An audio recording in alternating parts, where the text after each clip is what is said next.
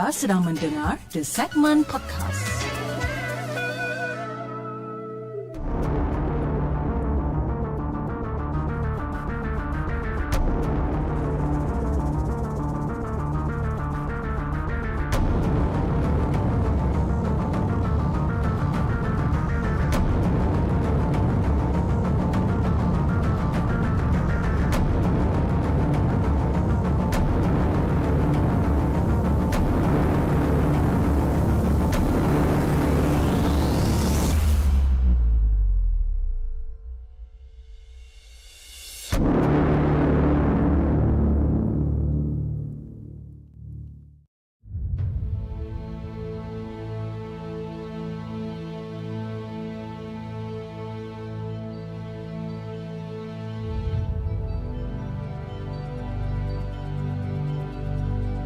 Hello guys, Assalamualaikum. Welcome back to the segment. Apa khabar guys? Saya harap anda semua dalam keadaan sihat dan hari ini 16 hari bulan Januari.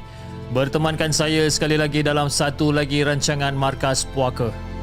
Di mana kita akan berkongsikan tentang kisah-kisah seram yang telah dihantar ke the segment. Dan juga yang mana yang telah kita ambil daripada blog-blog tempatan. Apa khabar guys? Okey, hari ini kita ada lebih kurang dalam 6 cerita yang kita nak ketengahkan pada malam ni dan mungkin ada yang tertanya-tanya kenapa eh Cip, kenapa macam awal sangat hari ni ya pukul 9 malam kita dah on eh. Kebiasaannya kita akan uh, buat kita punya rancangan pada pukul 9.30 ataupun 9.30 malam.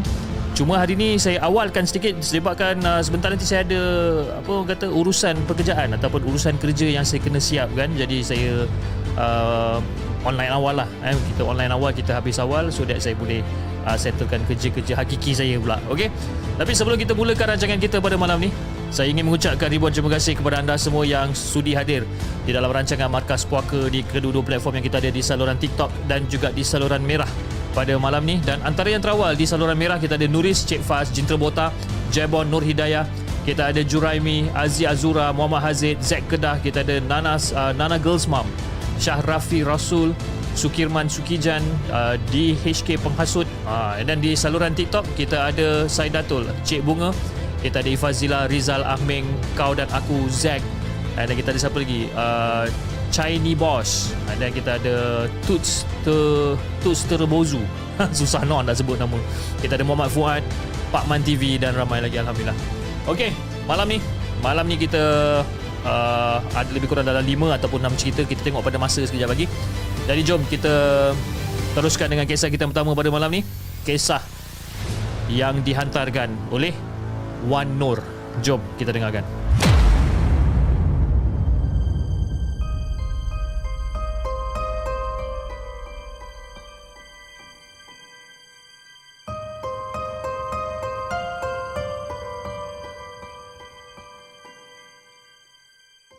Adakah anda telah bersedia untuk mendengar kisah seram yang akan disampaikan oleh hos anda dalam Markas Puaka? Assalamualaikum kepada Hafiz dan juga kepada semua penonton Markas Puaka. Waalaikumsalam warahmatullahi Okey Hafiz, kisah ni kisah lama. Sewaktu umur aku belasan tahun, duduk di salah sebuah asrama agama dan nama sekolah agama tu tak perlulah aku beritahu eh sekadar rahsia dan kisah seram yang aku alami ni tak panjang jalan cerita dia uh, macam penulis-penulis yang lain. Jadi inilah kisahnya. Jadi Fi ada satu hari tu eh ada satu hari tu aku tak dapat nak hadir ke kelas untuk prep malam. Jadi kebiasaannya kalau duduk kat asrama ni ada prep malam untuk pelajar study pada waktu malam lah. Jadi semua rakan satu dorm aku ni semua pelajar keluar eh orang keluar untuk pergi ke prep dan tinggal aku seorang je dekat dalam bilik disebabkan aku rasa macam kurang sihat pada malam tu. Jadi Fiz, pada waktu tu aku beranikan diri apa beranikan diri jugalah eh tinggal seorang-seorang dekat dalam bilik. Dah lah aku jenis ni perempuan yang penakut tapi relax aja lah kan. Tak ada orang kata macam tak nak lah orang kata fikir benda-benda yang menakutkan. Jadi Fiz nak bagikan gambaran yang lebih jelas Fiz eh. Keadaan dekat dalam dom tu mula sunyi tau. Dan secara tiba-tiba ada seorang warden asrama masuk. Jadi aku macam agak terkejut juga ah warden ni masuk. Ha? Dah lah ustazah. Ha? pakai tudung semua ha? selubung hitam ha? tudung labu kan semua benda hitam kan aku macam eh dan bila aku tengok oh okey lah alhamdulillah warden kan jadi aku diam je lah aku diam aku berselimut je dekat atas katil tu dan warden masa tu hanya menegur aku disebabkan aku tak pergi ke prep sambil-sambil warden tu pegang lah dahi aku ni kan nak tengok aku dem- aku memang betul demam ke apa kan. Jadi aku cakap lah kat warden tu Cakap cikgu saya ni kurang sihat cikgu Kata kan. Pening kepala sikit. Jadi Bila aku dah jawab macam tu Warden tu pun terus beredar daripada situ tau. Aku macam eh Dia macam tak ada reply ataupun tak ada komen apa-apa. Jadi dekat dalam dom tu ha, Dekat dalam dom tu Satu cahaya lampu je Sebabkan lampu lain semua aku tutup. Jadi ada satu lampu je rasa yang, yang, yang terbuka. Tapi kata keadaan dekat dalam dom tu macam agak-agak macam suram-suram sikit lah, macam gelap-gelap sikit. Jadi masa aku cakap macam tu kat warden, cakap ya aku kurang sihat, aku pening kepala. Dan warden tu tak menjawab aku dan dia pun terus gerak. Dan tiba-tiba terdetik dekat dalam hati aku ni macam eh yang tu betul-betul warden ke bukan warden? Terdetik tau dekat dalam hati ni. Dan mulalah aku fikir bukan-bukan kan dalam bilik suasana yang agak gelap. Dan masa tu aku macam tak berapa jelas sangat nampak muka warden tu kan tapi malas aku nak fikir. Ha? Biarkanlah janji warden tu dah belah. Selamat aku masa tu. Jadi masa tengah-tengah baring dekat atas katil tu dan secara tiba-tiba aku rasa macam seram sejuk berpeluh kan. Sedangkan dekat dalam dom tu memang ada kipas. Tapi aku berpeluh. Berpeluh seram sejuk. Terasa sunyi. Jadi Fiz untuk bagi hilangkan kebosanan aku ni Tiba-tiba aku terasa macam nak menyanyi ya. Aku terasa macam nak menyanyi untuk hilangkan ketakutan aku ni.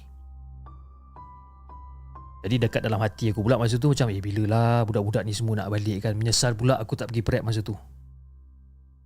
Jadi Fiz untuk pengetahuan semua Bilik dom aku tu Dia punya location ataupun dia punya kedudukan tu Betul-betul dekat belakang hutan Ya jadi dekat tepi katil aku tu tingkap yang boleh intai ataupun tingkap yang kita boleh nampak terus ke belakang ke ke, ke bahagian belakang asrama tu. Kan? Boleh nampak hutan dekat belakang asrama. Jadi senang cerita, kalau katakan kita berdiri kat tingkap tu, kita tengok ke depan, memang straight nampak hutan. Jadi masa aku tengah dekat katil tu sambil-sambil aku macam menyanyi pelan-pelan ha? sambil-sambil kata nak sedapkan hati. Ha? Jadi dalam keadaan mata aku tengah kuyu, tengah hayal ni, ha, nak mengantuk ni, aku berhenti menyanyi tau. Aku berhenti menyanyi dalam suasana yang sunyi tu sebabkan apa tau? Sebabkan aku terdengar bunyi suara sayup-sayup yang datang dia daripada jauh.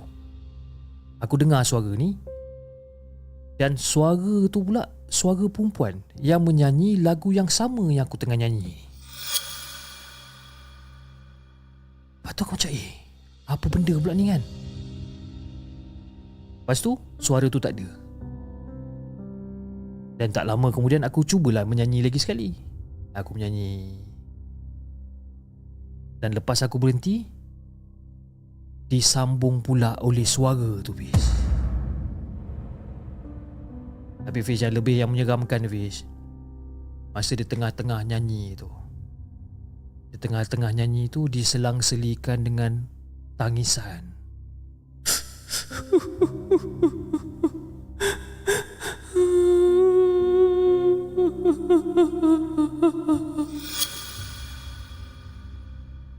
Kejap ketawa, kejap menangis. Tapi iyalah, masa tu kan aku budak belasan tahun. Jadi aku macam, apa benda ni kan? Aku macam tak tahu nak buat apa. Ha? Dan pada waktu tu aku terfikir macam mungkin budak dom sebelah yang buka radio agaknya kan. Mungkin dia orang buka radio kuat. Tapi kalau fikirkan logik balik Fiz. Bunyi suara perempuan menangis tu ataupun bunyi suara perempuan yang menyanyi ikut sekali dengan aku ni. Suara tu datangnya daripada arah hutan tu tau. Dan memang jelas nyanyian dia tu. Jadi waktu tu aku terus berselimut, berselimut selubung tutup daripada muka sampai ke kaki. Tapi wis, bukan habis kat situ je tau. Tapi dia nyanyi lagi. Dia keep on nyanyi, nyanyi, nyanyi. Dan bila dia nyanyi, dia ketawa pula.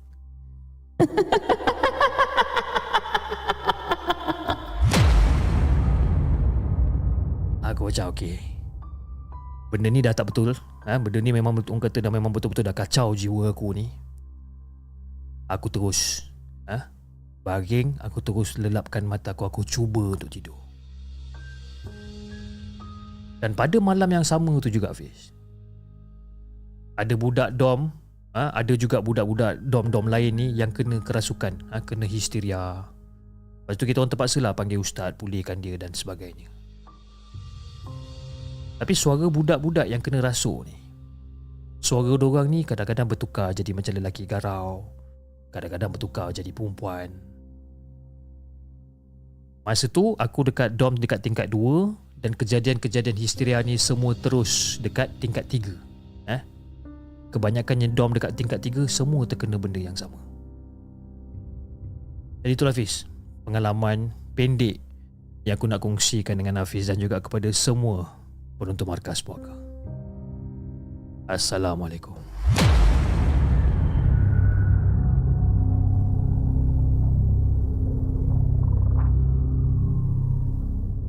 Jangan ke mana-mana. Kami akan kembali selepas ini dengan lebih banyak kisah seram.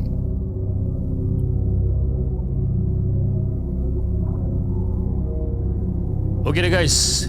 Itu dia kisah yang dikongsikan oleh uh, Siapa nama dia? Wan Nur. Dengan kisah dia yang berjudul Okay sebentar eh.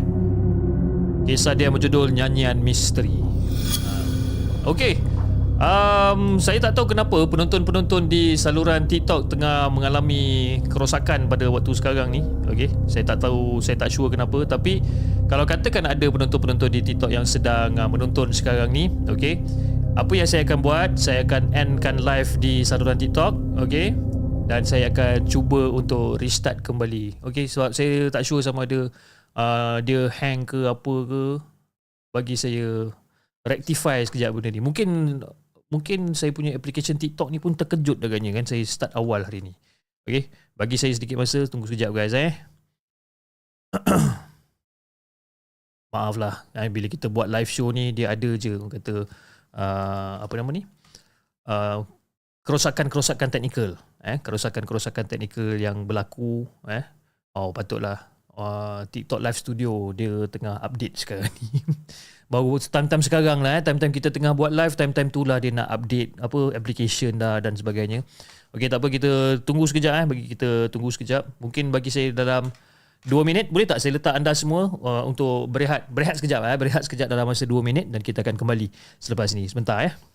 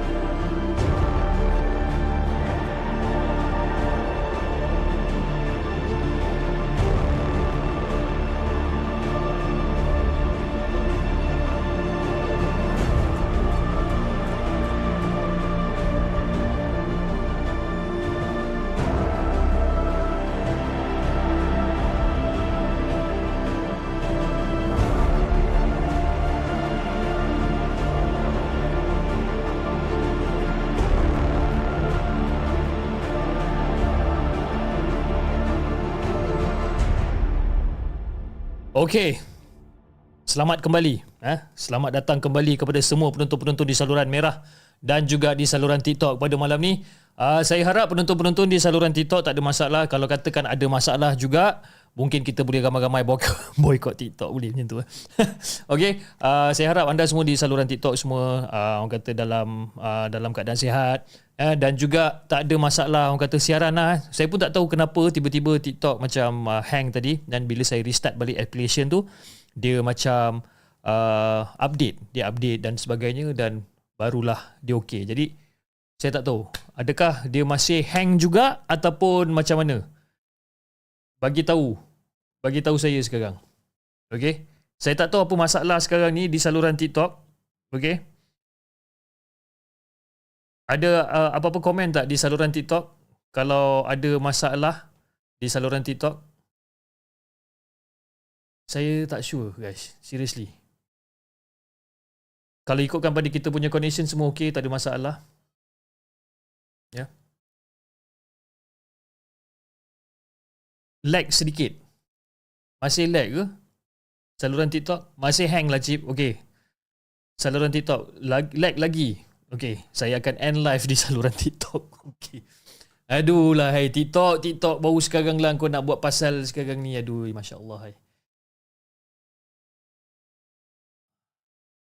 Ah, okey sebentar guys eh. Aduh eh. Dia bila kita nak buat live ni time-time ni lah dia rosak sana sini kan? Ataupun kita tak payah live dekat TikTok malam ni. Hai satu orang kata satu cabaran eh untuk penonton-penonton di TikTok pada malam ni. Sekejap eh bagi saya Kenapa dia jadi macam ni eh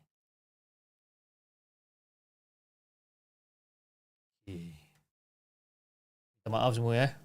TikTok saya pun kena hack atau kena ban macam mana tu. Saya pun tak tahu lah. TikTok select ah eh. Kat tempat lain dibenarkan sebut nama TikTok tapi kat TikTok tak boleh sebut nama benda lain.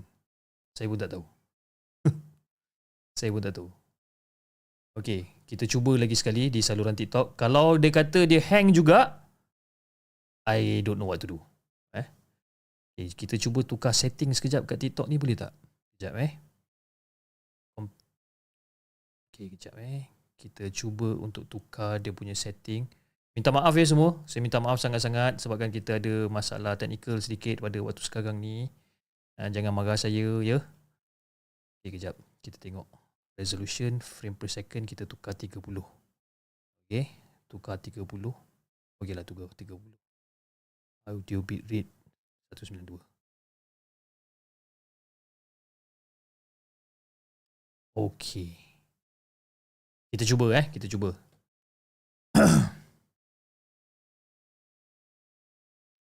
Okey, kalau katakan uh, saya dah on balik di saluran TikTok. Okey, saya dah on balik di saluran TikTok. Jadi kalau katakan masih lagging juga dan mungkin kita akan batalkan siaran di saluran TikTok dan kita akan teruskan dengan saluran merah pada malam ini. Waalaikumsalam, Noi Pinky. Waalaikumsalam. Uh, kalau tak boleh live kat TikTok tak apa asalkan YouTube ada. Okey, terima kasih eh terima kasih kepada semua yang hadir. Okey, saya rasa TikTok malam ni tak boleh guys. Okey, saya rasa TikTok malam ni tak boleh. saya rasa TikTok malam ni tak boleh. Kejap kita cuba kita tengok lagi sekali. Sama ada dia okey ke tak. Hopefully dia okey. Uh, kalau katakan hang, uh, anda semua saya sarankan untuk kembali ke saluran merah. Okey. Okay guys, uh, Faizal kata chip kata oh, Faizal sebab chip kata apa ni? Studio updating. Okay. Alright guys, jom kita teruskan dengan kita punya uh, kisah. Okay, kisah yang kedua. Minta maaf eh, minta maaf kepada semua penonton di saluran merah kerana ada sedikit uh, apa sedikit apa sedikit delay untuk kita teruskan rancangan kita ni sebabkan ada masalah masalah teknikal di saluran TikTok pada malam ni. Okey. Jom kita teruskan dengan kisah kita yang kedua. Kisah yang kedua, kisah yang dikongsikan oleh Nur. Jom kita dengarkan.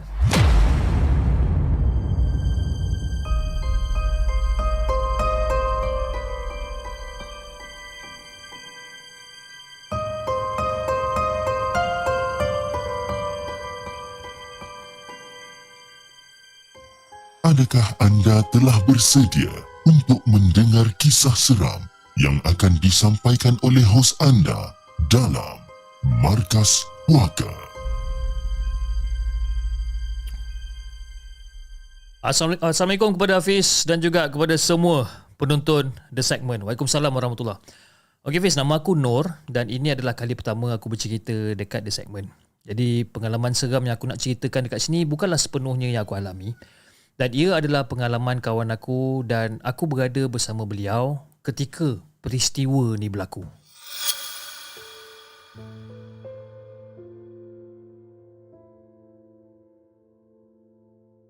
Jadi Fiz, kisah ni berlaku pada tahun lepas. Pada tahun lepas, sewaktu kita orang berdua dan lagi dua orang rakan sekerja lelaki ditugaskan bekerja di luar kawasan selama tiga hari dua malam. Jadi kita orang berempat ni, aku, Ila, Muhammad dan juga Aziz. Ya, kita orang empat orang dihantar untuk menghadiri sebuah event di utara dan sepanjang event berlangsung, kami tinggal di sebuah hotel yang berhampiran. Dan semestinya lah Fiz eh, Bila kita tinggal kat hotel ni Dah semestinya aku tinggal sebilik dengan Ila. Dan Muhammad dan juga Aziz Tinggal di sebilik di aras hotel yang berbeza. Jadi pada hari yang pertama Lepas kita orang dah check in kat hotel Kita orang tak tinggal lama kat situ Sebabkan perlu bergegas pergi ke tempat event. Dan kita orang pulang ke hotel pada waktu malam Untuk berehat dan tidur je. Pada malam yang pertama Semuanya lancar. Tak ada apa-apa yang berlaku jadi kalau ikutkan pada rancangan asal memang kita orang kita orang bercadang akan keluar ke tempat event dan pulang selepas semua selesai. Sebab event tu pun habis lebih kurang dalam pukul 10 malam. Tapi Fiz, pada hari yang kedua tu selepas waktu asar, lepas waktu asar kawan aku Ila ni ajak balik ke hotel untuk berehat dan keluar semula lepas maghrib. Dan kata no. Jomlah kita balik hotel kejap no, aku nak rehat lah no. Dan nanti lepas maghrib kita datang balik boleh tak? Dan tak tahu kenapa Fiz Si Ila ni Dia nampak lesu betul lagi tu Kan? Jadi aku disa- aku sangkakan disebabkan panas Bising yang teramat kan? Mungkin Itu adalah punca yang membuatkan dia tu tak selesa. Jadi bila Bila diingat-ingatkan balik Sebelum asar tu Ada satu slot persembahan Muay Thai ha? Muay Thai dengan bunyi gendang-gendang Yang sangat-sangat bingit Fiz. Aku pun nak rimas juga jadi bila Ila dah cakap macam tu, aku pun okeylah bersetuju. Bersetuju untuk pulang ke hotel dan setuju untuk tunggu dekat dekat lobi hotel selepas solat maghrib untuk ke tempat event balik. Jadi kiranya aku dengan Ila balik ke bilik kita orang, Muhammad dan juga Aziz balik ke bilik dia orang. Kan? Jadi bila kita orang dah sampai je dekat bilik, aku nampak yang Ila tutup semua langsi tau. Dekat dalam bilik tu dia tutup semua langsi disebabkan matahari macam agak terik masa tu. Ya okey lah. Bila aku nampak Ila buat macam tu Aku macam hmm, Nantak lah Jadi aku masuk ke tandas Aku ambil wuduk Sebabkan lah. Aku belum solat asal lagi masa tu. Jadi lepas keluar je daripada tandas Aku dah tengok si Ila ni dah berselubung tidur. Mungkin sakit kepala sangat kot agaknya. Ha? Dia pula macam tengah uzur ha? Dia tak nak solat. Jadi tak apalah. Aku biarkan dia rehat Dia baring kat situ. Jadi Fiz antara lebih kurang dalam pukul 6, pukul 7 macam tu Aku tengok Ila ni tidur tak bergerak langsung. Langsung. Dan masa tu aku tak tidur, kan? Memang aku scroll je phone aku sejam tu, kan? Aku main je phone aku. Jadi bila dah nak masuk waktu maghrib, aku kejutkan Ila sebelum aku pergi mandi. Jadi aku tepuk-tepuk lah bantal dia pelan-pelan. Ila. Ila. Ila, aku kejut dia. Dan dia kaku je tidur berselubung macam tu kan. Tak apalah. Aku masuk toilet, aku mandi, ha? Dan lepas mandi Aku niat Okay aku nak kejut dia lagi sekali ya. Jadi Lepas mandi Aku tengok dia masih lagi tidur. Okay tak apa. Aku siap-siap Aku solat. Ha, Aku solat ha, Pumpang-pumpang dengan makeup bagai Segala macam ni. Lepas dah settle solat ni Si Ila ni masih tak bangun-bangun. Aku macam Eh Betul-betul penat dia ni kan? Dan masa tu Jam dah pukul 7.45 malam. Dan event pula akan start pada pukul 8 jadi pada waktu tu aku call Muhammad Aku ajak dia pergi bertiga je. Aku, Muhammad dengan Aziz. Kan, Kita bertiga je. Biar je lah Ila kat situ kan. Aku cakap kat dia orang Yang Ila mungkin tak nak bangun Sebabkan dia macam Penat ke Senggugut ke Aku main cakap je. Jadi pada waktu tu Muhammad pun okey kan aje lah. Dan kita orang pun bergerak lah ke tempat event. Dan bila sampai je dekat sana eh, Bila sampai je dekat tempat event Sebelum aku turun daripada kereta Aku dapat call daripada Ila. Kan? Dia call Ter, ter. Hello? Ya. Ah, Ila. Kau baru bangun ke? Ah, aku baru bangun ni. Kau orang kat mana? kita orang dah sampai kat tempat event lah. Aku tengok kau macam penat sangat tadi, kan? Tak apalah, kau pergilah rehat, kau sambung nak tidur ke apa ke. Nanti kita orang nak balik, nanti kita orang belikan makanan. Boleh tak? Ah, boleh juga. Jadi Fiz, masa tengah bersembang-bersembang ni, tiba-tiba Ila ni dia macam kelang kabut tau. Dia macam kelang kabut dan dia terus tekan video call. Eh, no, aku nak buat video call kejap, kau jangan letak tau. Dan dia nampak masa dia dah buat video call tu, nampak yang dia tengah kelam kabut bangun daripada katil, ber- keluar daripada bilik dan terus turun ke lobi. Secara tiba-tiba tau si Ila ni. Dan dia menangis-nangis masa tu, ha, cakap jangan letak call dan suruh kita orang pergi ambil dia sekarang juga. Nasib baiklah tempat event dengan hotel tu tak jauh sangat. Jadi kita orang decide, okay sebab since semua orang masih belum turun daripada kereta lagi ni, kita orang decide untuk patah balik dan kita orang tak attend event pun pada malam tu. Jadi masa kita orang sampai dekat lobi hotel, kita orang nampak si Ila ni tengah duduk dekat lobi ni dengan tudung yang dah sengit bengit ni. Lepas tu, dia senang cerita macam ni lapis. Dia turun pergi ke lobi hotel ni, dia turun memang bawa diri je. Dia pakai baju yang ziang tadi, dan dia tak tukar baju tidur ke apa, dia turun macam tu je. Handbag tak bawa, apa semua dia tak bawa. Ha? Kat hotel tu pun Fiz, dia tertinggal dekat dalam bilik. Jadi dia cakap lah, dia cakap, eh lah kau ni kenapa lah? Kan? Jadi pada waktu tu dia cakap yang masa balik ke hotel petang tadi, dia tak tidur sebabkan bunyi bising budak-budak berlari daripada atas. Dia kata dia dengar bunyi benda-benda ni. Dan lepas dia dengar bunyi tu, dia dengar bunyi macam staff hotel tengah buat housekeeping pula. Ila kata dia dengar benda ni. Padahal aku tak dengar apa-apa pun. Lepas tu bila aku fikir-fikirkan balik, housekeeping. Kejadah apa housekeeping buat petang-petang? Selalunya kalau housekeeping dia akan buat pada waktu pagi, betul tak? Kan? Dan dia kata dia tak sedar bila masa yang dia tertidur dan pada waktu tu dia rasa macam dia langsung tak dikejut. Padahal aku dah kejut dia berkali-kali, Fiz. Kan? Aku kejut dia adalah lebih kurang dalam 5-6 kali aku kejut dia. Yang paling seramnya Fiz. Yang paling seram Bila si Ila ni tersedar Dan dia masa dia tengah call aku tu. Jadi si Ila cakap Eh no kau tahu tak? Masa aku tengah cakap telefon dengan kau Sebelum kita buat voice call tadi Aku dengar ada orang bisik kat telinga aku. Duduk seorang ke tu Ha, sebab itu dia kelang kabut, ha, dia terus on video call dan dia terus tersentak bangun, terus capai tudung yang tergantung tu dan terus lagi sekuat-kuat hati. Kan? Dan seingat aku Fiz, langsir tu dia tutup rapat tau. Memang tak ada cahaya matahari pun yang yang yang masuk. Tapi dia kata masa dia bangun, dia nak turun ni, langsir tu dah terbuka dengan luas. Dan pada waktu tu dia kata dia rasa macam lama sangat nak sampai dekat lift nak turun ke lobi. Ha, disebabkan dengan rasa berdebar-berdebar je ni kan? Jadi pada malam tu si Ila call suami dia dan suami dia pun datang akan temankan dia. Ha, Dia orang tempah bilik baru dekat hotel tersebut. Hotel yang sama tapi bilik yang baru. Aku pula kena tinggal seorang-seorang.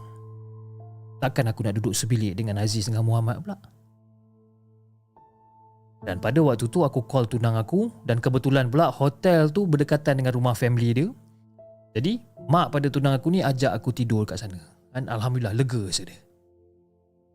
Jadi Fiz, esoknya tu sebelum event tamat, barulah aku tahu yang Ilas memang sebenarnya dia ni memang ada gangguan daripada kecil lagi. Kan? Dan dia pernah menjadi target. Dia pernah menjadi target ataupun sasaran untuk menerima warisan nenek. Bila aku dengar ni, lebih seram. Kan? Jadi itulah kisah yang aku nak kongsikan dengan Hafiz dan juga kepada semua penonton markas puaka. Assalamualaikum.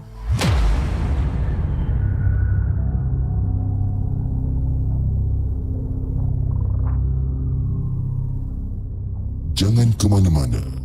Kami akan kembali selepas ini dengan lebih banyak kisah seram.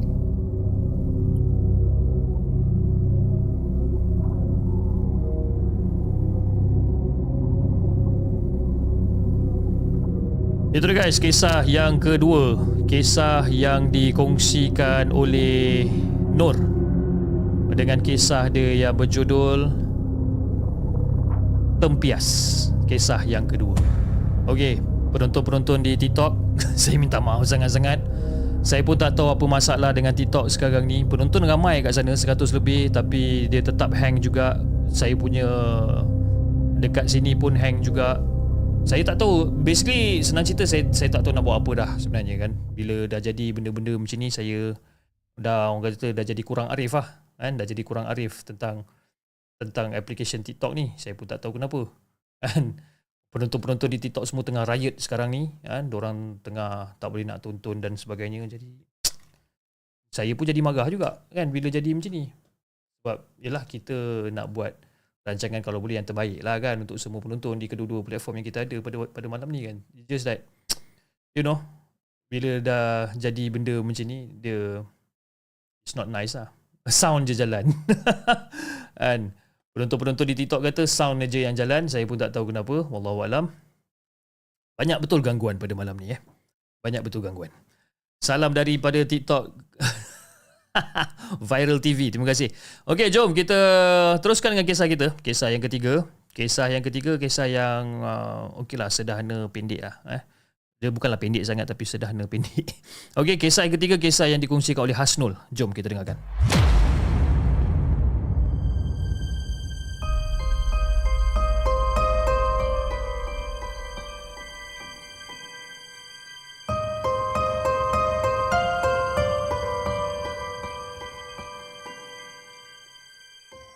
Adakah anda telah bersedia untuk mendengar kisah seram yang akan disampaikan oleh hos anda dalam Markas Puaka?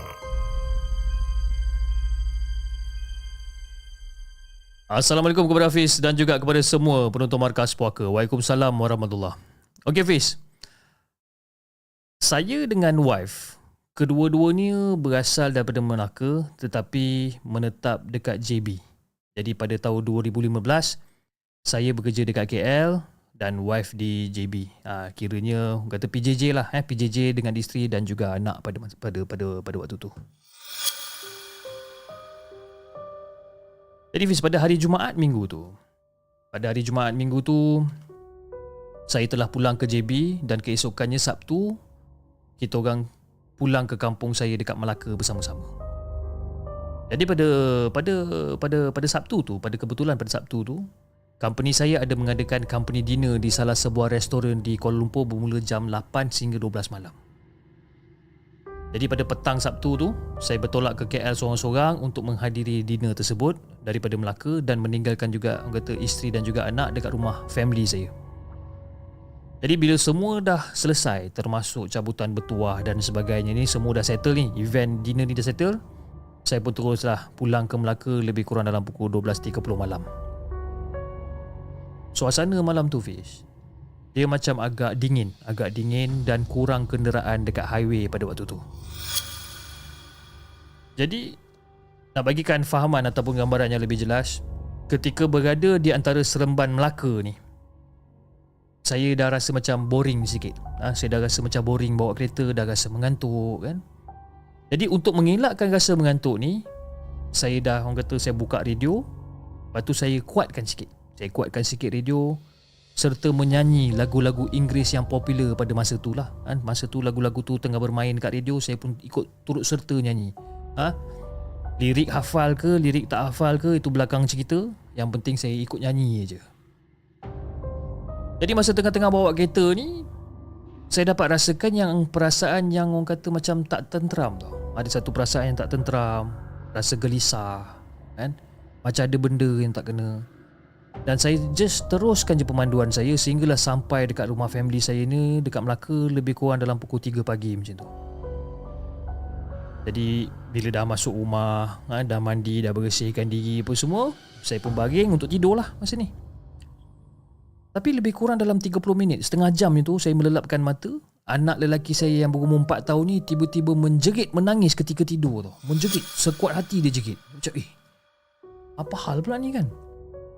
Jadi pada waktu tu saya dengan isteri terus bangun dan tenangkan anak saya ni sampailah dia tertidur semula tanpa mengsyaki apa-apa benda yang berlaku. Kita orang tak syak apa-apa pun mula-mula. Dan lebih kurang dalam 15 minit macam tu anak buah lelaki saya pula. Ha?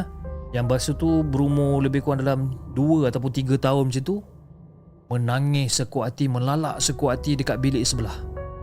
Dan cuba ditenangkan oleh adik saya dan juga suami dia. Kan?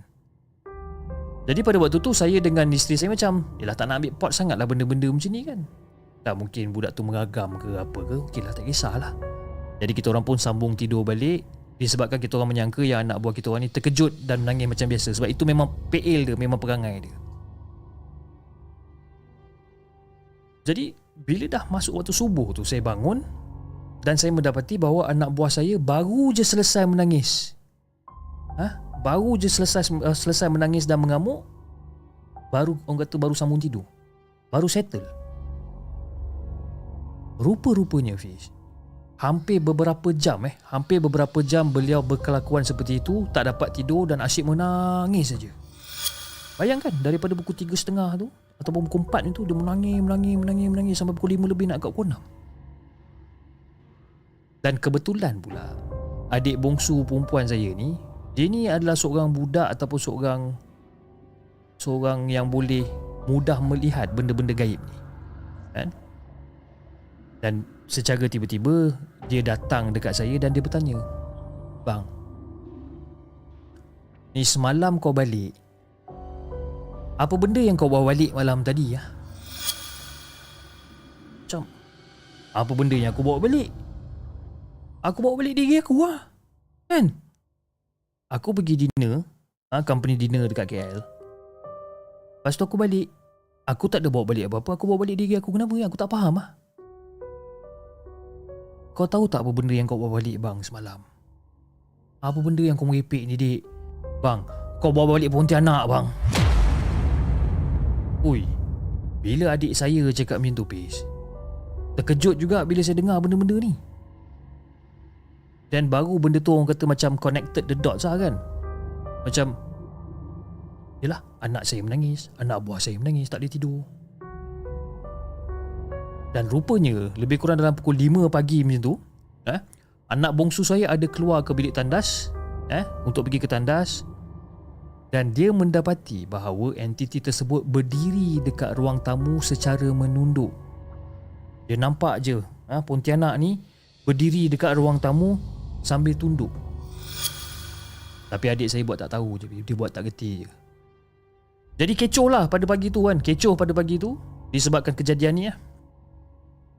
Jadi pada waktu tu, mak dengan ayah pun bangun, saya telah disekolahkan ataupun diceramah oleh mak dan juga ayah disebabkan atas kecuaian saya membawa balik entiti tersebut. Bila fikir-fikirkan balik, manalah aku tahu kan? Dan mungkin juga silap saya.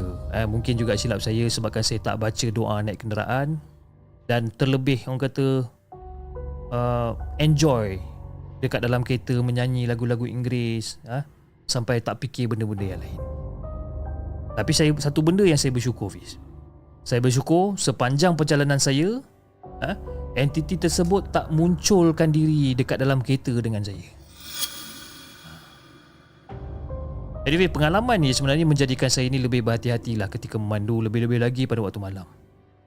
Jadi kepada Hafiz dan juga kepada semua penonton markas puaka Pastikan eh Pastikan untuk kita membaca doa mendaiki kenderaan Dan doa perlindungan diri sebelum memandu ni. Semoga menjadi manfaat kepada semua. Assalamualaikum.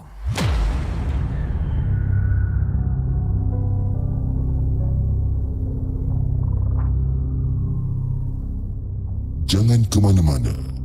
Kami akan kembali selepas ini dengan lebih banyak kisah seram. Kisah yang ketiga, kisah yang dikongsikan oleh Hasnul. Ada yang menumpang. Uh, Okey. Kisah yang keempat ni panjang sikit lah. 1, 2, 3, 4, 5, 6, 7 7 muka surat yang diberikan. Okay Saya harap penonton-penonton di saluran uh, TikTok pada malam ni uh, Tiada lagi gangguan-gangguan entiti Ataupun gangguan-gangguan connection eh, Pada malam ni. Saya harap-harap semua okey Tak ada lagging dan sebagainya. Okay Alright guys jom. Tanpa masa kita teruskan dengan kisah kita pada malam ni. Kisah yang keempat Kisah yang dikongsikan oleh Miss Orin. Jom kita dengarkan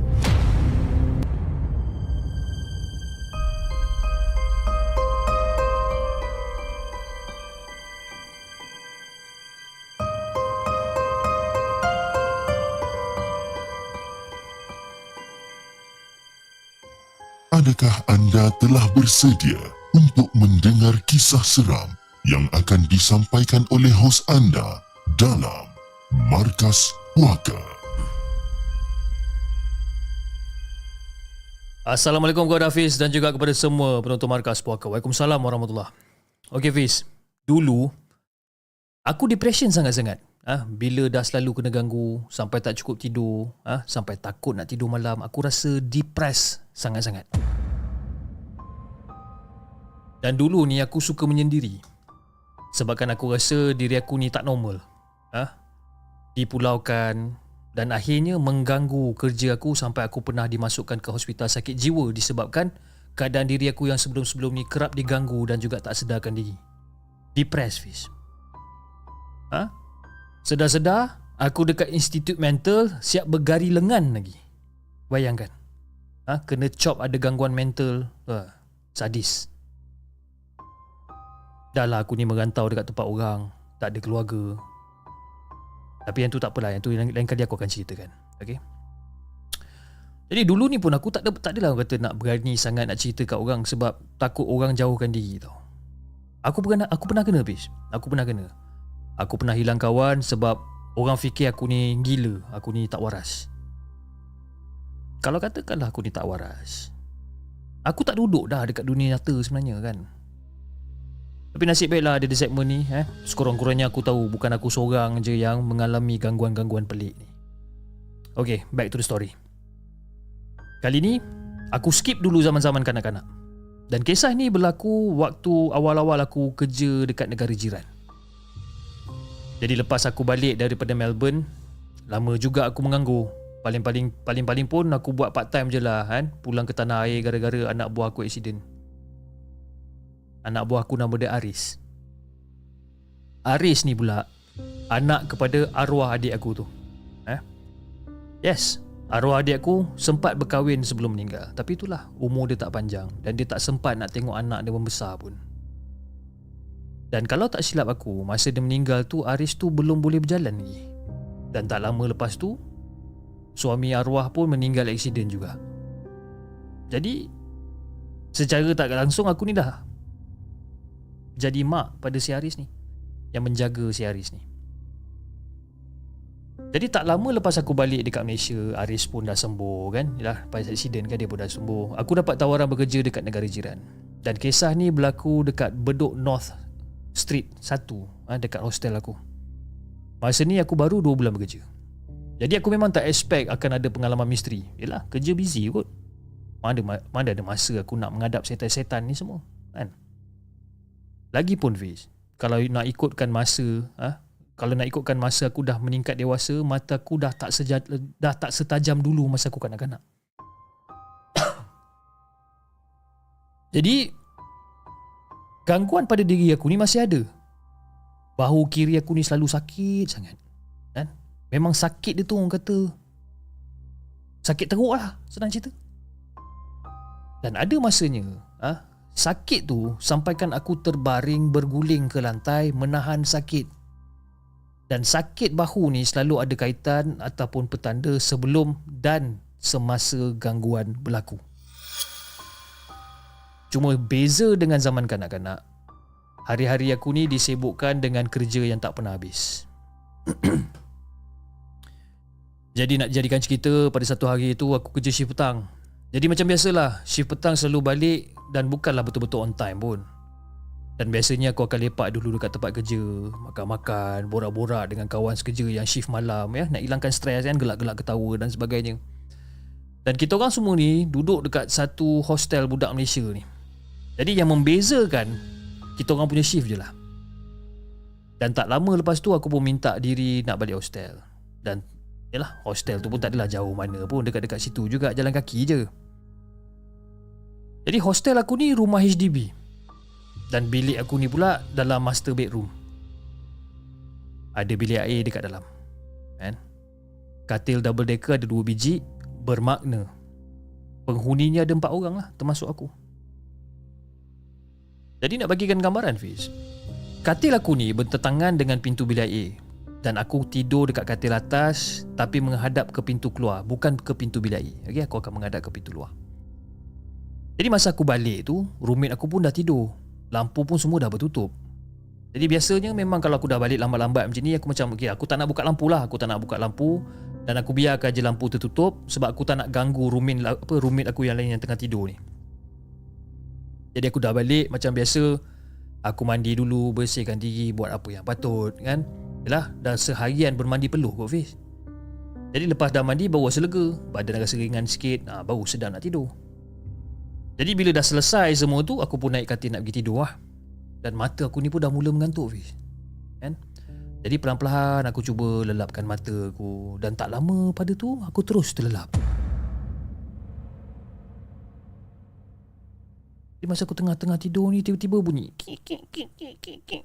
Bunyi tu kan Macam Aku dikejutkan oleh bunyi besi katil yang tengah bergoyang tau.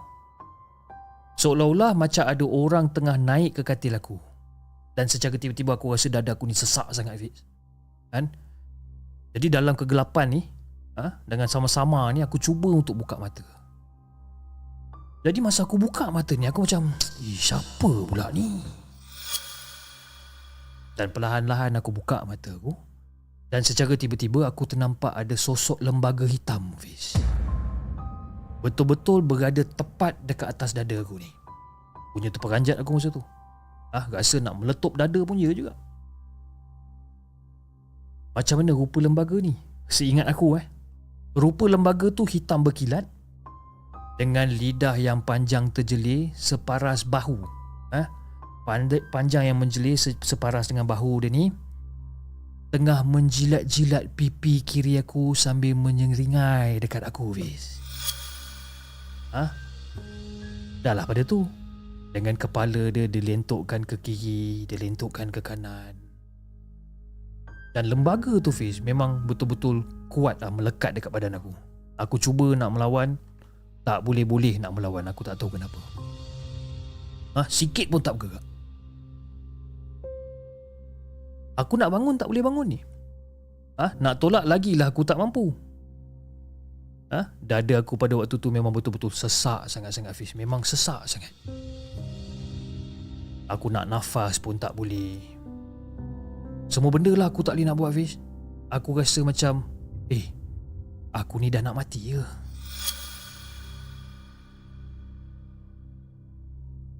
Jadi aku masa tu aku cuba pejamkan mata aku Aku fokuskan diri aku ni dan aku cuba bertenang Fiz. Aku bertenang kan dan aku cuba untuk ingat surah-surah lazim dan dalam masa yang sama aku cuba untuk cari kekuatan aku ni. Masa tu dalam kepala aku aku hanya ingat ayat kursi je. Jadi masa tu aku bacakan ayat kursi dengan nafas yang tersekat-sekat ah dengan suara yang tenggelam seolah-olah oh, seolah-olah tercekik dekat dekat urat leher ni. Jadi masa tu aku berusaha lah Fiz. Aku berusaha baca sebaris demi sebaris Dengan kudrat yang masih tersisa. Sampai lapat yang terakhir dekat dalam ayat kursi tu Aku ulang sebanyak tiga kali. Kan? Ulang, aku ulang, aku ulang Dan aku hembuskan dekat muka lembaga tu Dan pada waktu ni lah Baru kedengaran lontaran suara aku ni satu bilik Kan Dan setelah pada tu Aku terus ha, laungkan kalimah Allahu Akbar sekuat hati. Lembaga tu apa jadi? Perlahan-lahan lembaga tu menghilang. Kan? Tapi dia menghilang dia macam bertukar menjadi asap tau. Menjadi asap dan dihilang di bawah angin masa tu. Cakap gila cakap. Kan? Separuh nyawa ni rasa melayang akibat dicekik ni. Masa tu katil aku terasa panas je. Jadi dalam pada dalam pada aku tengah baring ni, aku cepat-cepat duduk, Aku urut-urut dada aku Aku istighfar banyak-banyak. Jadi korang imagine lah eh. Korang imagine. Ha, Kalau korang dekat tempat aku. Selalu orang cerita kena tindih Tapi tak nampak rupa. Betul eh? Tapi sekarang ni aku kena tindih Tapi aku nampak rupa dia macam mana Jadi perkara tu aku diam kan Aku ambil uduk Aku solat subuh Lepas tu aku tidur je macam biasa Dalam keadaan masih berwuduk Dan Aku teringat Bodohnya aku ni Sebenarnya salah aku juga sebab aku lupa nak baca doa tidur pada waktu tu. Memang mendapat lah. Jadi besok tu roommate aku tanya, baru aku cerita dekat dia. Apa yang jadi sebenarnya. Tapi macam aku cakap, mostly orang yang jumpa aku ni, bila diorang dengar cerita aku ni, dia ibarat masuk telinga kanan, keluar telinga kiri. Yang macam tu macam angin lalu je lah. Diorang macam kurang percaya sikit benda-benda ni. Sebabkan apa? Sebabkan diorang tak pernah kena. Kan? Jadi kalau dah kena dekat batang hidung sendiri, ha, faham-faham sendirilah. Dan untuk pengetahuan korang, inilah kejadian pertama yang berlaku dekat luar negeri. Cuma masa dekat Melbourne tak ada gangguan yang bagi aku agresif. Sekadar gangguan-gangguan biasa ataupun gangguan-gangguan yang macam manja-manja kan. Macam dengar bunyi orang bercakap, kan? bunyi orang berbisik ataupun bunyi benda jatuh. Benda-benda biasa-biasa je lah. Kan? Dan biasa orang cakap kalau orang yang selalu kena gangguan ni kalau pergi overseas oh, kalau pergi overseas gangguan tu hilang. Tak. Hilanglah sangat. Eh, sama aja. Jadi itulah kisah yang aku nak kongsikan dengan Hafiz dan juga kepada semua penonton markas puaka. Ya, cukup sampai di sini dulu. Dan aku nak minta maaf kalau katakan kisah aku ni tak berapa nak seram.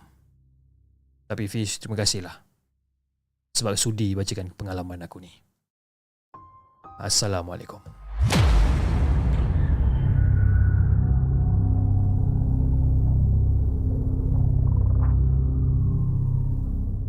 Jangan ke mana-mana. Kami akan kembali selepas ini dengan lebih banyak kisah seram.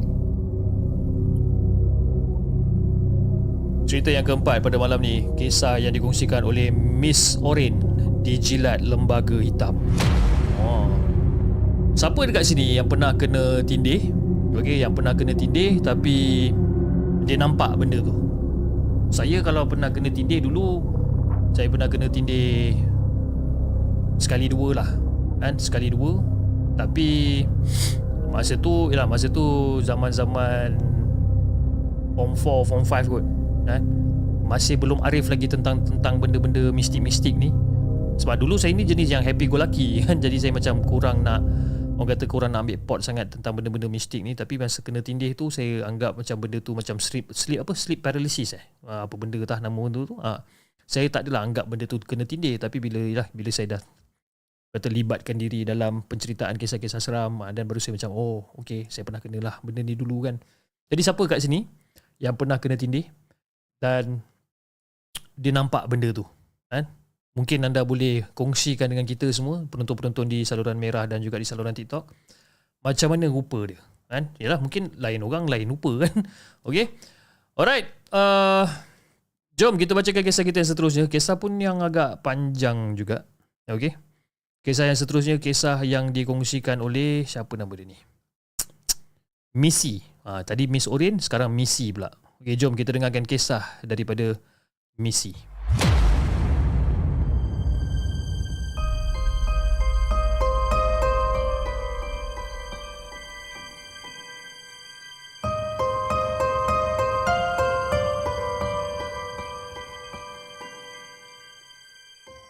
Adakah anda telah bersedia untuk mendengar kisah seram yang akan disampaikan oleh hos anda dalam Markas Puaka.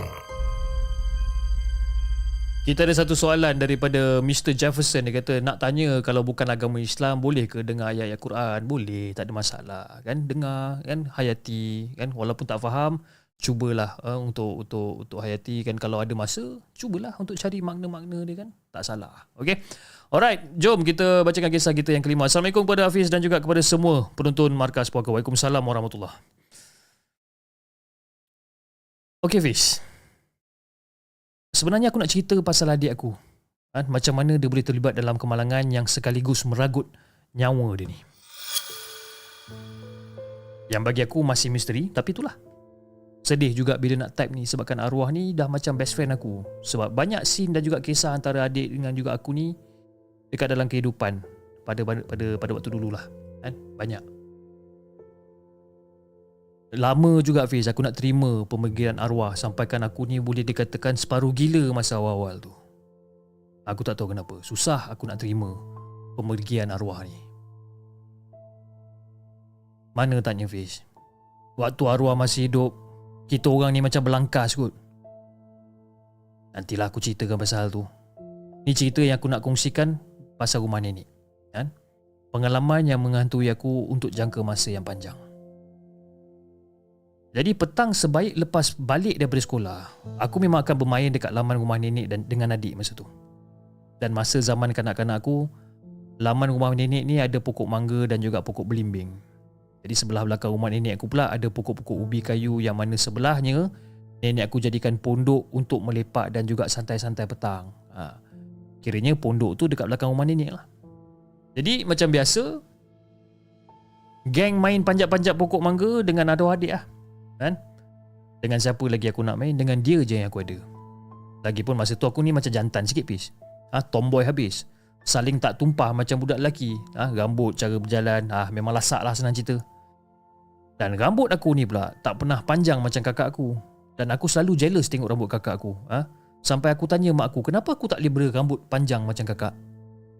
Dan mak aku cakap aku ni lasak. Ha? Bila aku main, nanti rambut tu jadi macam hantu. Ha? Rambut aku serabai katanya. Dan itulah puncanya, antara punca yang mak aku tak pernah biarkan rambut aku panjang. Senang cerita macam inilah.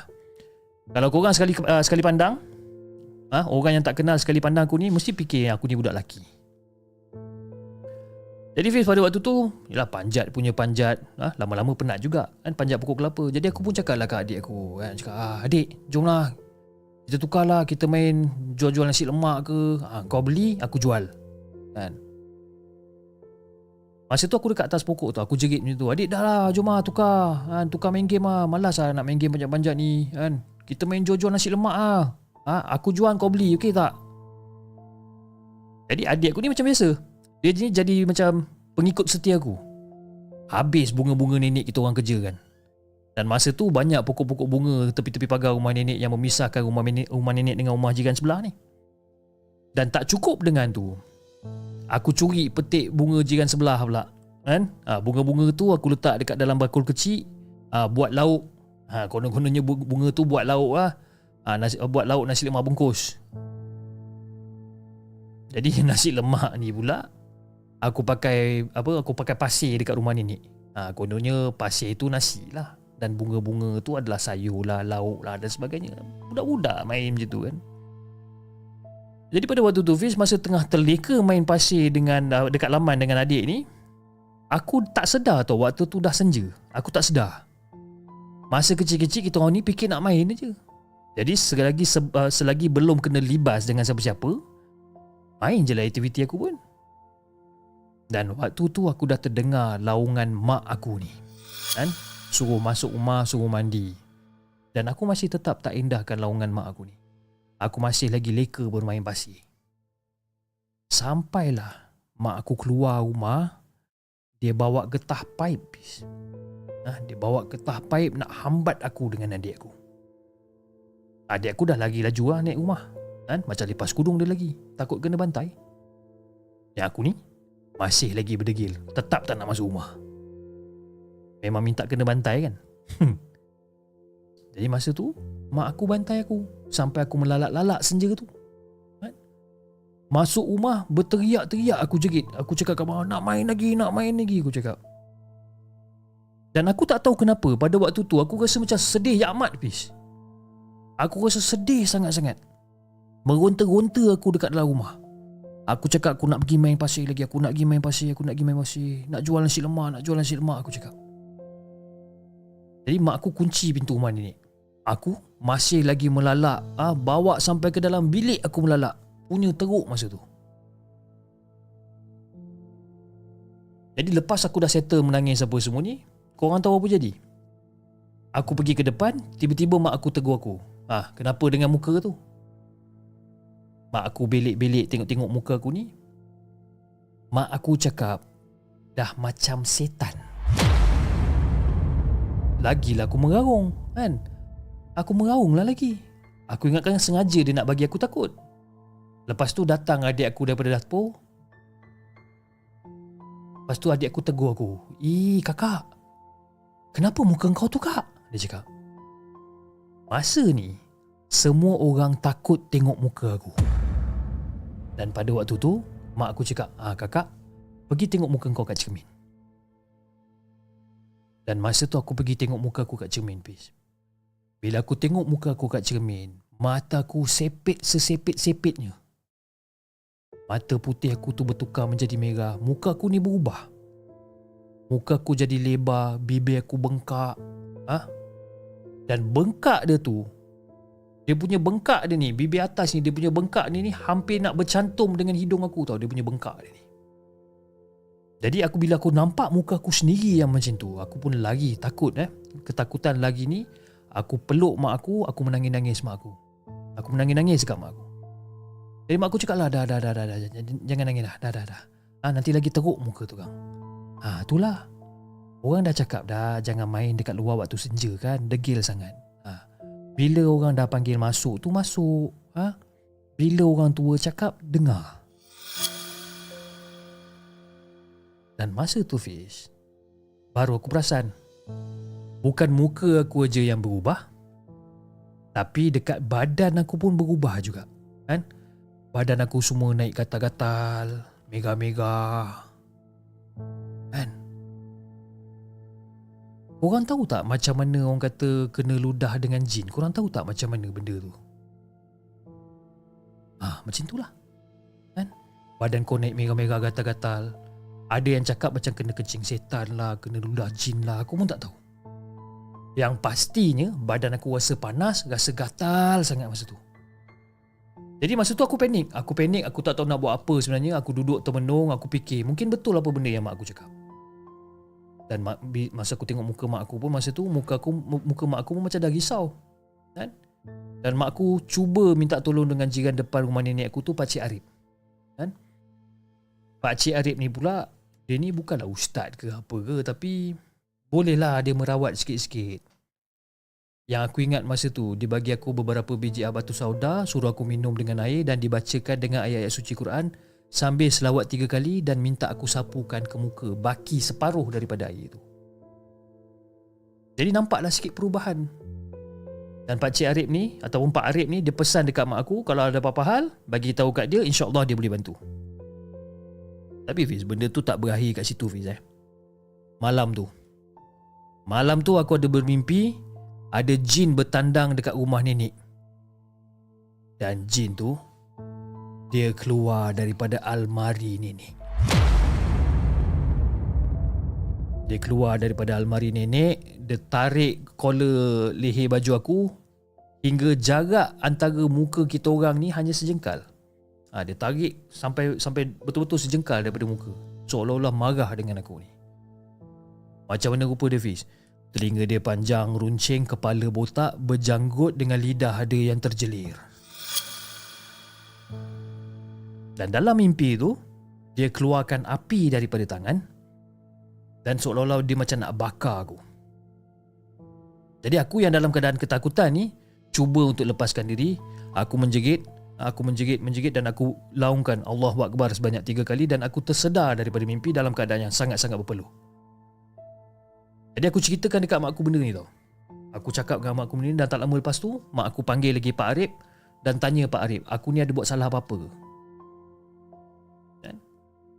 Pak Arif tanya aku, aku ni ada buat salah apa-apa? Aku cakap, mana ada buat salah apa-apa? Aku main pasir dengan petik-petik bunga je pun.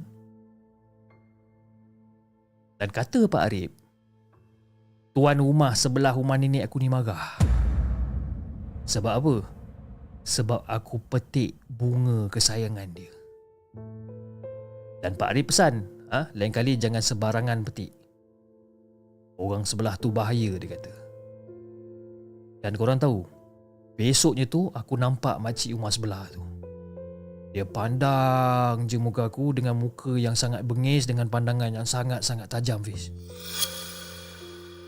Jadi sejak daripada peristiwa tu Aku dah tak berani nak main dekat-dekat dengan rumah dia Kalau aku nampak dia keluar Aku cepat-cepat lagi masuk dalam rumah Dan untuk pengetahuan korang Selepas kejadian tu jugalah Setiap kali aku menangis Muka aku berubah macam apa yang aku cakapkan tadi Mata aku bibir aku tebal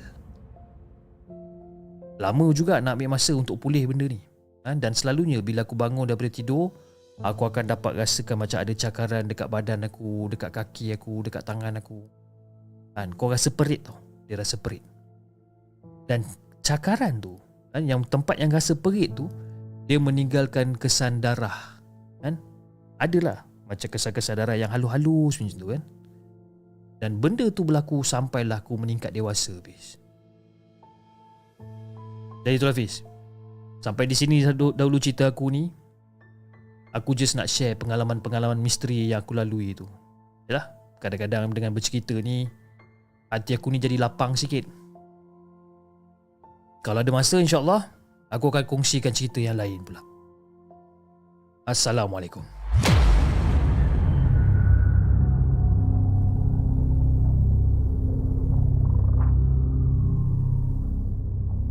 Ke mana-mana. Kami akan kembali selepas ini dengan lebih banyak kisah seram. Okey guys, kisah yang kelima, kisah yang dikongsikan oleh Misi bertukar wajah. Okey, penonton-penonton di TikTok saya again saya ingin memohon maaf kepada anda uh, kalau apa kalau katakan malam ni orang kata the viewing experience eh? CEO ha the viewing experience tu macam tak berapa nak elok sebabkan lagging dan sebagainya. Sebabkan saya rasa lah eh ini bukan masalah connection uh, tapi saya rasa saya punya live studio eh, live studio punya application ni ada masalah di mana dia selepas beberapa minit ataupun selepas beberapa ketika ni dia akan uh, hang. Dia akan hang da- tapi suara ada suara ada tapi dia punya gambar tu hang and then apa yang saya kena buat walaupun saya tengah baca cerita tadi tu saya kena tutup application tu dan betul saya akan runkan balik dan saya akan continue balik live tu dan dia akan sambung balik. Uh, sekarang ni dia okey kan? Kejap lagi tiba-tiba muka aku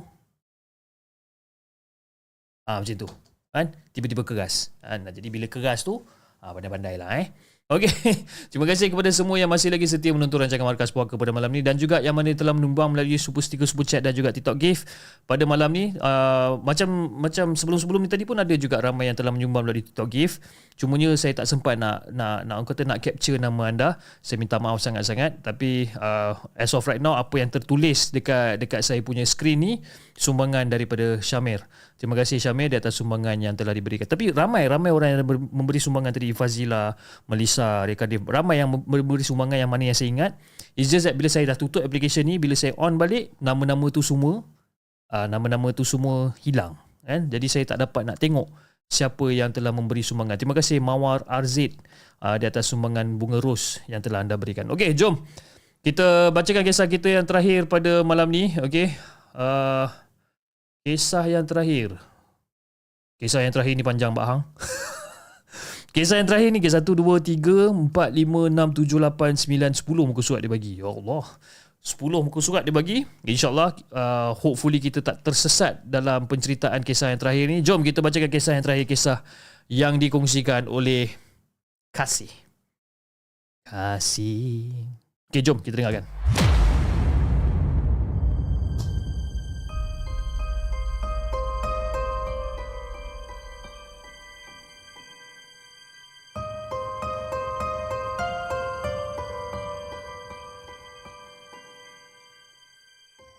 Adakah anda telah bersedia untuk mendengar kisah seram yang akan disampaikan oleh hos anda dalam Markas Puaka? Uh, anak dah sihat sekarang. Alhamdulillah. Ada seorang pakcik mendegur aku ketika aku selesai menunaikan solat asar di sebuah masjid di sebuah kampung tak jauh dari Pekan Lenggong. Jadi perjalanan daripada Kuala Lumpur ke kampung aku agak jauh menyebabkan aku akan berhenti singgah di mana-mana masjid untuk menunaikan solat. Dan aku selalunya pandu seorang-seorang. Isteri aku dah pulang sehari lebih awal bersama dengan adik perempuan aku Dahlia dan juga suaminya Fairuz. Alhamdulillah sihat pakcik. Uh, pakcik kita ni pernah berjumpa ke pakcik? Tanya aku. Aku syak dia salah seorang, salah orang salah orang kerana aku tak pernah mengenali ataupun tak pernah berjumpa dengan pak cik ni. Uh, kamu ni anak pegawai YB Haji Azman kan? Dan barulah aku sedar bahawa pak cik tu tersilap. Dia menyangka bahawa aku ni adik aku iaitu Hairi. Memang kalau dekat kampung, orang akan tersalah sangka mengenai kita orang walaupun pada aku kita orang berdua ni tak adalah seiras sangat pun. Hairi ni nampak lebih matang dan berkulit sedikit gelap daripada aku. Jadi pada waktu tu aku pun menerangkan kepada Hairi. Aku mener, eh, aku menerangkan kepada pak cik tu tentang Hairi. Jadi pak cik tu tersenyum lalu memperkenalkan diri dia. Nama dia Pak Hamid dan bertugas sebagai siak di masjid kampung tu. Jadi aku pun bertanyalah pada Pak Hamid kan kenapa dia bertanyakan tentang kesihatan kesihatan Hairi. Ha, sewaktu dia menyapa aku pada awal tadi aku tanya dia tadi. Jadi belum sempat dia menjawab persoalan aku ni. Dia dipanggil oleh beberapa orang jemaah masjid. Dan aku memberitahu bahawa aku akan menunggu dia dekat tempat duduk dekat luar masjid tu. Eh, tak apalah pakcik, pakcik pergilah dulu saya tunggu kat sini. Jadi Pak Hamid menuju ke arah jemaah yang memanggil dia. Mungkin ada perkara yang perlu diselesaikan sebagai siap dekat masjid tu. Dan tak lama lepas tu, Pak Hamid datang dan dia duduk dekat depan aku. Sebenarnya, minggu lepas, minggu lepas adik awak ada ikut YB Haji Hazman tu ke sini ada program tazkirah agama lepas solat maghrib dekat masjid ni. Pak Hamid mula bercerita. Jadi semasa tazkirah tu, Pak Cik duduk dekat depan bersebelahan dengan penceramah. Kan? Dan pandangan Pak Cik menghadap para jemaah dan juga pintu masjid. Ha, itu pandangan Pak Cik. Eh? Jadi nampaklah dekat kawasan luar sampailah dekat pintu pagar masjid ni. Dan pada ketika ni Jemaah dah mula beransur pulang tau Jadi tinggallah kita orang berdua je dekat pekarangan masjid tu. Jadi masa pakcik tengok je dekat luar pagar masjid ni Pakcik ternampak ada satu lembaga tengah duduk mencangkung dekat luar. Besar Berbulu lebat. Rupa dia macam beruk pun ada. Jadi Fiz pada waktu tu aku macam tergamam tau. Aku tergamam aku termenung sekejap Aku teringatkan lembaga berkepala babi yang pernah muncul dekat dalam bayangan aku ketika pawang kahar merawat Hairi tak lama dulu. Jadi bila Pak bila Pak Amit cakap macam ni, aku terus macam Ish, takkan si Hairi dia kena sihir lagi kot? Aku tertanya dekat dalam hati. Kerana selepas daripada kejadian Hairi disihir dan dirawat oleh pawang kahar, Hairi sihat je, tak ada masalah apa pun. Tak ada pula dengar cerita yang dia diganggu lagi dan sebagainya. Jadi pak cik tu pun, pak Amit tu pun sambung lagi. Pak cik tengok lembaga berwajah beruk tu diam aja. Ah, tak bergerak langsung. Mata lembaga tu bulat warna putih.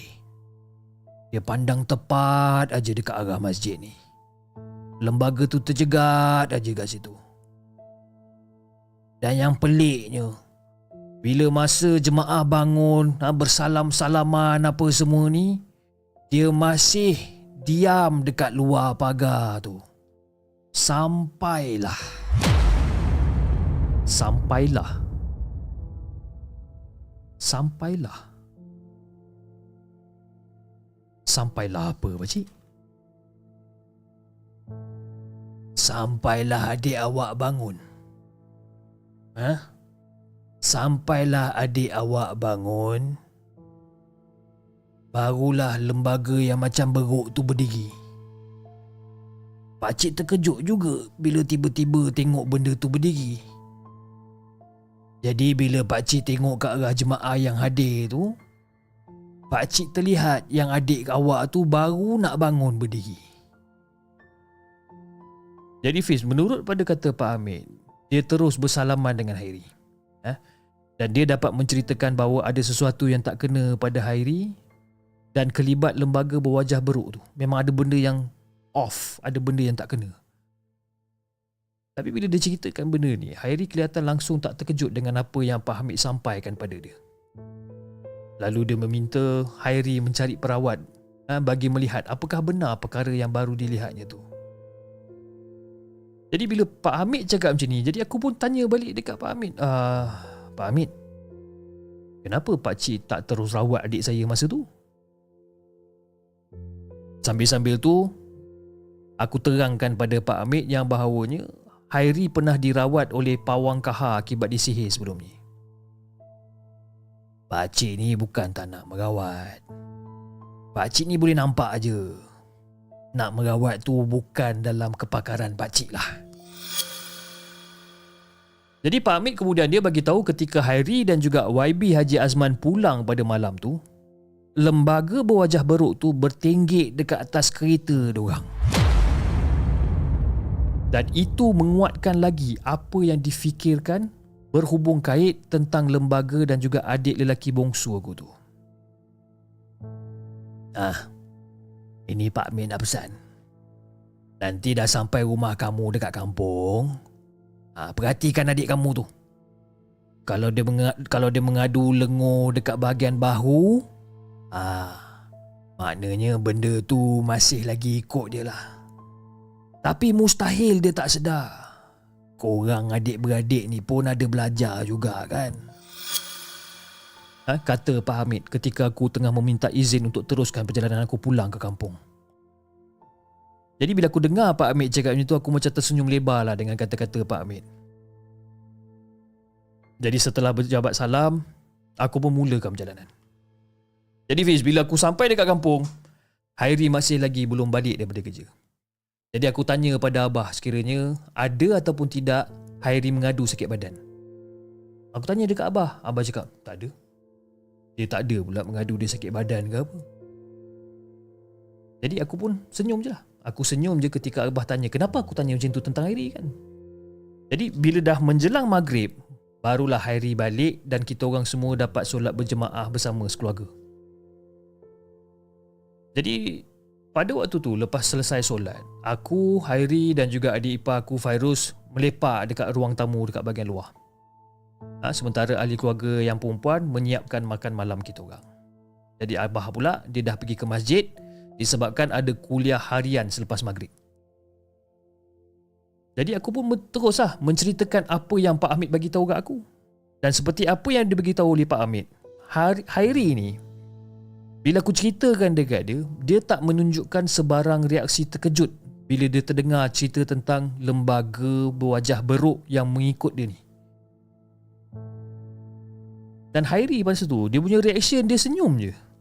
Yang si Fairuz adik ipar aku ni pula yang tercengang. Jadi masa tu aku tengah nak isap okok lah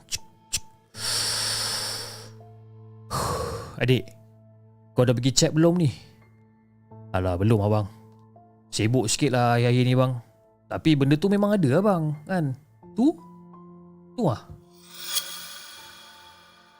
Airi jawab macam tu Sambil jari telunjuk dia tu Menghala ke arah pagar rumah jadi bila Heidi cakap itu, ah, belum lah bang, sibuk lah ah, akhir-akhir ni. Tapi benda tu memang ada bang. Tu ah tu, dia cakap macam tu. Jadi masa tu aku dengan Fairuz terkejut bis, kan?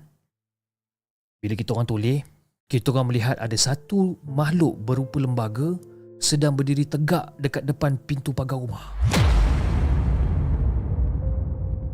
Tapi wajah lembaga tu sama-sama aje.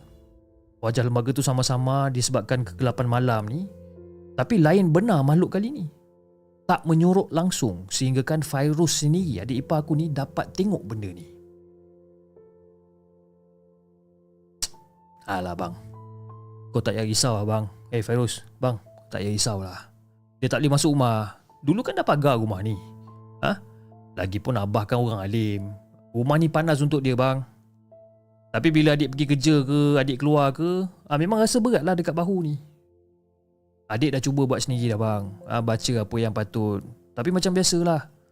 Benda tu dia hilang sekejap, lepas tu benda tu datang balik. Masa tu Fiz, Hairi jawab tenang aja. Yang si Fairuz ni pula aku tengok dah macam tak senang duduk. Lepas tu si Fairuz, Fairuz ni mencelah. Ah, abang, ah, abang Am, uh, Abang saya, uh, saya, saya masuk dulu eh. Si Fairuz ni dah mula menggelabah. Lepas tu si Airi pun cakap Tenanglah bang. Relax aja kan? Baca surah Al-Fatihah banyak-banyak. Dia ni bukan sihir ni. Cuma yelah dia datang sekali dengan package muka macam tu kan? Entah datang daripada mana pun aku tak tahu. Kata Hairi ha, sambil menepuk belakang Fairuz untuk menenangkan dia ni jadi si Fairuz ni akul lah dia, dia setuju dia akul ha? dan aku sendiri nampak ha, si Fairuz ni mulut dia seolah-olah macam terkumat kamit membacakan sesuatu ha? mungkin surah Al-Fatihah lah kot kan seperti apa yang dah dinasihatkan oleh si Hairi ni jadi pada waktu tu aku ambil keputusan untuk hubungi Pak Tam. Bapa saudara kita orang yang juga turut tinggal dekat kampung untuk datang dan menghalau lembaga tu. Jadi Fish, Pak Tam ni, dia ada kelebihan sedikit kalau bab-bab mistik ni. Pantang dengar kalau ada orang boleh merawat perkara mistik dan juga gaib, ah dia mesti akan cari dan dia akan berguru dengan orang tu. Kan? Dan sudah tentu, ada petua-petua yang diajarkan juga kepada kita orang. Aku dengan Hairi ni tak adalah berani sangat pun Fish ha? Kalau ada benda-benda yang mengganggu dengan rupa yang mengerikan ha? Dengan rupa yang menakutkan Kita orang ni sedikit sebanyak merasa juga seram dia ha? Macam makhluk yang ikut Hairi ni ha, Mujurlah makhluk ni dia tak adalah tahap yang menyeramkan kan? Dan tak berapa lama kemudian Pak Tam pun sampailah dengan motosikal Honda C70 kesayangan dia ni Tak lama lepas tu jadi lepas dia matikan enjin, dia bagi salam dan dia duduk dengan kita orang. Lepas tu Pak Tam pun tanya, Oi, mai mana buruk besar tu? Ha? Buruk besar dekat pagar tu mana mai? Dia cakap macam tu. Jadi aku pun terangkan lah kat Pak Tam. Kan? Tentang lembaga berwajah beruk yang ikut Hairi dan juga tentang Pak Amit siap kampung uh, siap kampung dekat Lenggung yang aku jumpa pada siang hari tu. Aku ceritakan pada Pak Tam. Dan tak lama lepas tu adik perempuan aku Dahlia keluar dan menghidangkan kita orang kopi panas. Dan aku sempatlah pesan ha, dekat dia pun, adik, dah pergi duduk dalam, jangan duduk luar. Ha? Dan bila aku bagi tahu adik aku macam tu, si Dahlia ni dia dapat seolah macam dia dapat faham, dia dapat faham dengan apa yang tengah berlaku dan dia cuma menganggukkan kepala dan dia terus masuk ke dalam rumah. Ha? Lepas tu, si Dahlia ni sempat bergurau dengan Fairuz suami dia ni. Abang, kalau abang takut, masuk dalam lah bang. Kenapa duduk kat luar? Eh, tak apalah. Pak Tam ada ni. Fairuz cakap. Jadi Fiz, pada waktu tu, Pak Tam dia tak tunggu lama tau. Dia tak tunggu lama. Lepas dia dah menghirup secawan kopi dia tu, ha? dia hirup sampai habis cawan dia tu. Dan tak lama lepas tu, dia terus bangun. Pak Tam terus bangun dan dia terus berjalan menuju ke arah lembaga tu.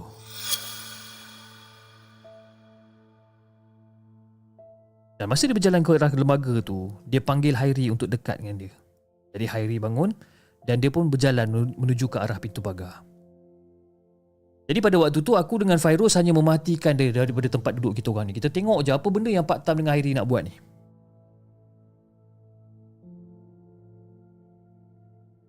Dan tak lama lepas tu, Fairuz menyampur. Apa benda tu Abang Am? Bentarlah Fairuz. Adalah jenis-jenis makhluk halus yang kita tak tahu nama dia ni. Aku jawab ringkas je Fiz. Aku jawab ringkas dan sejujurnya aku bukanlah tahu sangat nama-nama hantu ni. Ha? Nama-nama hantu yang famous aku tahulah pocong, pontianak, langsui. Tapi benda yang macam ni aku tak tahu apa nama dia. Jadi masa tu kita orang pun teruslah perhatikan Pak Tam ha? yang ketika tu meminta Hairi untuk duduk bersila dekat samping dia ni. Dan bila Hairi duduk bersila dekat sebelah Pak Tam ni, lembaga berwajah beruk tu pun turut ikut bersila semasa Hairi tengah bersila. Ikut sekali. Dan pada waktu tu nampaklah ah mulut Pak Tam terkumat kamit membacakan sesuatu dan daripada pemerhatian aku ni dapatlah aku meneka yang ketika tu dia sedang membaca surah An-Nas berulang-ulang kali. Dan selepas pada tu Pak Tam berdiri dekat depan lembaga tu. Dia letakkan tangan dia dekat atas kepala lembaga tu dan lembaga tu menjerit sekuat-kuat hati. Terus masa tu, aku ajak Fairuz untuk dekat dengan orang. Dan pada waktu tu, masa kita orang dah sampai dekat-dekat dengan dengan Pak Tam dengan Hairi ni, Pak Tam pun cakap, Am, uh, tolong ambilkan daun sirih dekat tepi tu dalam 3-4 helai boleh tak? Dan tangan Pak Tam pada waktu tu masih lagi dekat kepala lembaga yang sedang meronta-ronta ni. Lembaga berwajah beruk ni cuba untuk melawan Pak Tam tapi tak dapat nak menyentuh langsung tubuh Pak Tam seolah-olah ada perisai yang sedang menghalang benda ni. Jadi Fiz dengan satu tumbukan disertai dengan teriakan takbir yang kuat daripada Pak Tam membuatkan lembaga tu jatuh berguling Fiz. Jadi pada waktu yang sama juga aku serahkan daun sirih pada Pak Tam. Dia ramas-ramas daun sirih ni sebelum dia letakkan pada bahu si Hairi. Dan kemudian dia, Pak Tam dia membuat satu garisan pada tanah di hadapan kita orang dengan kaki dia. Dia buat satu garisan. Lepas tu Pak Tam cakap dengan benda tu. Hey, kau pergi balik dekat tuan kau. Ha, kau pergi cakap dekat tuan kau kalau nak lepaskan kau bukan pada keluarga ataupun keturunan aku. Kau faham tak ni? Dan lembaga yang berwajah beruk ni menundukkan kepala seolah-olah macam berterima kasih tau. Seolah-olah macam berterima kasih dan terus berlari menuju ke arah kawasan hutan dekat belakang rumah. Ah, Eri. Macam mana bahu kau? Okey. Ah, Pak Tam. Bahu saya macam dah okey, macam macam dah tak ada lenguh-lenguh Pak Tam. Kan? Sambil-sambil dia menggerakkan bahu dia ni lah. Jadi daun sirih yang Pak Tam letakkan dekat bahu dia tu pun jatuh ke lantai dan dikutip oleh si Fairuz ni. Ha, Fairuz kutip. Lepas tu Pak Tam pun cakap, Dah Fairuz, buang aje lah daun-daun tu. Ah, ha, tapi kalau nak tengok rupa apa kat daun tu, ha, pergilah tengok dekat bawah lampu. Kan? Kata Pak Tam macam tu. Jadi si Fairuz ni pula, dengan perasaan yang ingin tahu ni, dia pergi bawa masuk daun sirih tu kat dalam rumah. Jadi menurut pada kata Pak Tam Fiz, makhluk tu ada tuan yang membelanya tapi pemiliknya dah tak nakkan dia lagi. Jadi dia arahkan makhluk tu untuk mengikuti Hairi selagi mana Hairi ni masih bernafas. Ha. Dan kita orang pun tak tanya kan, siapa pemilik kepada lembaga berwajah beruk tu. Sebabkan kita orang yakin yang Pak Tam pun takkan bagi tahu kita orang. Jadi Abah pun pulang daripada masjid dan kita orang pun makan malam bersama. Dan kita orang tak menceritakan langsung benda ni pada Abah tentang apa yang berlaku sebab tu Abah pergi masjid tadi. Jadi sebelum Pak Tam balik tu, Pak Tam minta daun sirih tu daripada Fairuz. Ha? Dia nak buang daun sirih tu dalam perjalanan dia balik ke rumah. Jadi Pak Tam pun sempatlah berseluruh pada waktu tu, tu kan? Takut kita orang tak tidur malam asyik nak menatap je daun tu kan. Jadi pada waktu tu aku dengan Hairi kita orang tanya pada si Fairuz. Eh Fairuz, kau nampak apa dekat daun sirih tu? Saya nampak muka beruk bang.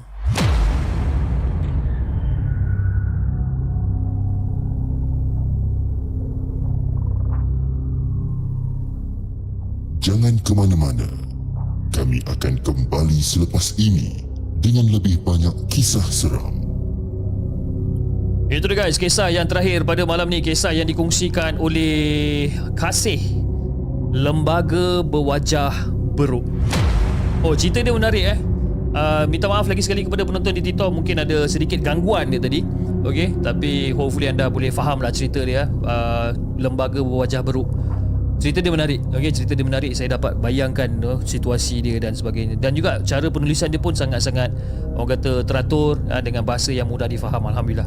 Okay guys Saya rasa itu saja guys Untuk malam ni. Dan insyaAllah kita akan berjumpa Di lain episod Dengan lebih banyak kisah-kisah seram Yang kita nak ketengahkan. Jadi kepada anda di saluran TikTok Jangan lupa tap-tap love dan follow akaun Markas Puaka. Malam ni tak ada extra time eh dengan connection uh, TikTok yang macam ni. Saya rasa saya tak buat extra time malam ni. Dan juga kepada anda di saluran YouTube, jangan lupa like, share dan subscribe channel The Segment. Dan insyaAllah kita akan jumpa lagi on the next coming episode. Assalamualaikum.